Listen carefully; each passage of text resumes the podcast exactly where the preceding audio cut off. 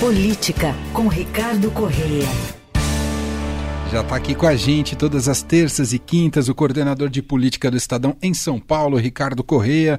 Olá, Ricardo, tudo bem? Tudo bem, Manuel, Leandro, todos que nos acompanham. Tudo certo. Bom, estamos acompanhando aí uma saraivada de notícias relacionadas ao ministro da Justiça Flávio Dino, que é um ministro muito presente no debate público neste governo Lula desde o princípio. Está né, até sendo conhecido como o ministro influencer, o ministro lacrador, mas agora um debate que diz respeito à possibilidade de ele ir para o Supremo Tribunal Federal e a qualidade da gestão na pasta da Justiça e Segurança Pública. Enfim, estou jogando um monte de coisa aqui para você arrematar, cara. Está acontecendo relacionado ao Flávio Dino. Pois é, é uma situação bastante curiosa, né? Porque é um caso em que você tem um chefe que pode demiti-lo ou promovê-lo e que cogita as duas hipóteses, né? Porque é uma história estranha, né? Ou você está dando super certo ou você não está dando certo. Mas o fato é que ele vive essa situação. Por um lado, é, sofrendo muitas críticas pela atuação na área de segurança, né? Muita gente avaliando que ele está gastando muito tempo com polêmicas, com opiniões sobre diversos assuntos e menos tempo com o que deveria mesmo, que é o planejamento da segurança pública no Brasil.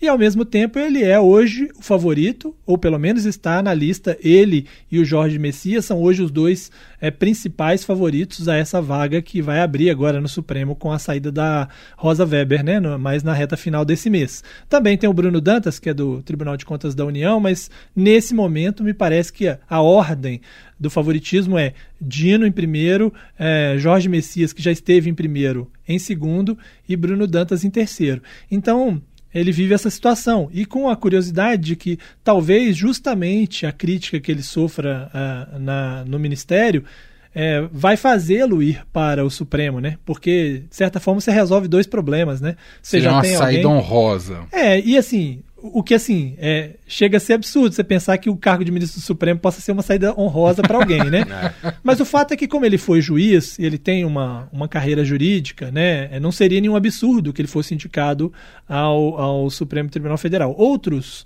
é, outras figuras políticas também foram ao longo do tempo. E isso resolveria alguns problemas, porque, primeiro, é, tem gente de olho no cargo dele. Né? É, o próprio PT está de olho no cargo dele é, ou pelo menos numa divisão da pasta. É, justiça ficando com ele ou com quem quer que seja, e segurança pública sendo separada. O PT, inclusive, queria a pasta de segurança pública.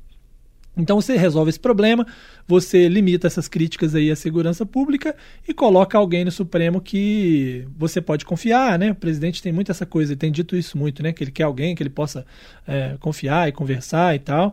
Então tem esse, esse debate todo. E ainda tem uma outra, um outro aspecto que, que é levado em consideração, que ele é pré-candidato também a uma possível sucessão de Lula, né? Se não hum, for em 2026, em 2030. Está entre os cotados. É. Então, você também tem essa. Quem também quer concorrer, ah, bom, se esse cara for para o Supremo, pelo menos é menos um nessa corrida. Não que ele não possa vir a abandonar o Supremo para depois ser candidato, né? É, como ele já abandonou a magistratura lá no passado para ser candidato.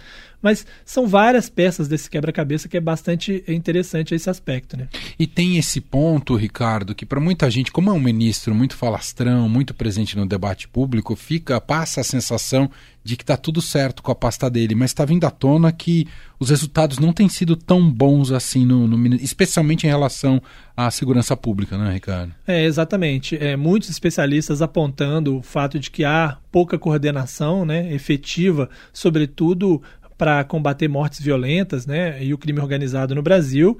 É, como você disse, essa postura dele, por um lado, traz a ele aí, é, ganhos nas redes sociais, ele é o ministro que mais cresce, mas por outro lado tem essa, essa crítica muito direta. Né? E até por causa disso, é, houve uma decisão do Ministério da Justiça e do governo como um todo é, de determinar que parte do recurso, a maior parte do recurso do Fundo Nacional de Segurança, e essa é uma, uma reportagem do Estadão de hoje, que parte 80% da verba verba deva ser usada para combater crimes violentos, para combater é, o aumento do número de homicídios no Brasil, que é uma maneira de você né, dar uma sensação para a sociedade de que as coisas estão é, não estão fora do controle. Essa é a grande preocupação hoje. Então não é que é um recurso novo, esse recurso já existe, é do Fundo Nacional de Segurança. Os estados poderiam usar esse recurso é, como queriam, e a partir dessa decisão eles têm que pegar 80% desse recurso e ser destinado a essa tarefa específica que é combater aí é, é, os homicídios no Brasil. Né? É, é uma resposta do governo a essas críticas de que nada acontece na área de segurança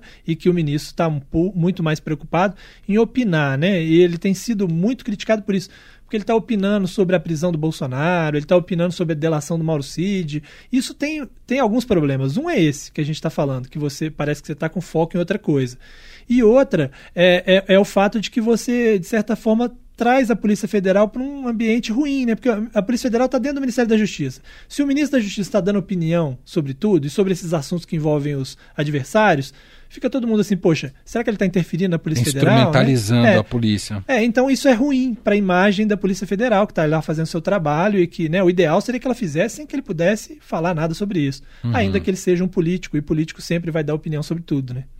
E vai ter muito ruído se ele for escolhido para o Supremo Tribunal Federal, não vai, Ricardo? Ah, sem dúvida. Por esses aspectos, pelo resultado que ele tem, pela postura que ele teve nas idas ao Congresso, né? Sobretudo na Câmara, ele foi muito. É, embates muito diretos né, com, com parlamentares da oposição, né? Ele foi debochado em algumas vezes, né? Ironizou eles muitas vezes, então vai haver isso, embora não deva ser problema para ser aprovado no Senado. O governo tem maioria e ele é senador eleito, né? Não seria um problema para o Senado aprovar o seu nome, mas vai haver, é, sem dúvida, esse debate, como também vai haver sobre a não escolha de uma mulher, que é um debate que já acontece, sobretudo na militância é, do PT, né? De que o governo precisava colocar uma mulher, porque está saindo a Rosa Weber, né? Então você está diminuindo a representação e é, você vai ficar 14 anos sem uma mulher no comando Nossa. do STF. Ainda que haja ainda uma ministra, que é a Carmen Lúcia, é, ela vai demorar a chegar a ser presidente da corte, né? Então você vai ficar 14 anos, ela vai sair antes. Então uh, você vai ter pelo menos 14 anos, né? E há aí rumores de que a Carmen Lúcia também vai sair em breve do Supremo, pode hum. antecipar essa aposentadoria, que ela estaria de olho em cargos em cortes internacionais. Então isso também já vai ser um, mais um problema lá na frente, né? Muito bem. Bom, assuntos importantes da, da política, um ministro importantíssimo ali do governo Lula. Vamos acompanhar todos esses desdobramentos. Lembrando que sempre a cobertura completa no estadão.com.br. Antes da gente fechar, como é que tá a, a, a agenda do nosso Fluminense, hein, Ricardo? Agora a gente tem um jogo contra o Cruzeiro, né? No, no, no antes ainda do jogo da semifinal da Libertadores Essa contra o semana ainda? É, é. é, joga com o Cruzeiro antes, até uma dúvida se joga com o time titular ou não joga, né? O que, que você eu, acha? Eu, eu acho que não deveria jogar, principalmente que no último não jogo já tivemos aí um. É, o ideal. Já tivemos aí é, Cano e Arias saindo machucados. É. Parece que estão bem. Uhum. Arias, inclusive, já treinou. Então, nossa preocupação preocupação é só no departamento médico, tá todo mundo em ordem para esse jogo. É porque tá bem no Brasileirão, digo, não tá ameaçado é, de nada. Não vai né? ser campeão. Sim. Né? Para ser uma vaga na Libertadores, você pode consegui-la ganhando a Libertadores, Sim. é a prioridade. Sim. E não vai, é isso, não vai ser rebaixado nem nada, né? O ideal é se poupar para Libertadores. Né? Muito bem. Ricardo Correia, grande representante fluminense neste programa. Obrigado, Ricardo. Até quinta-feira. Combinado, um abraço. Valeu. abraço.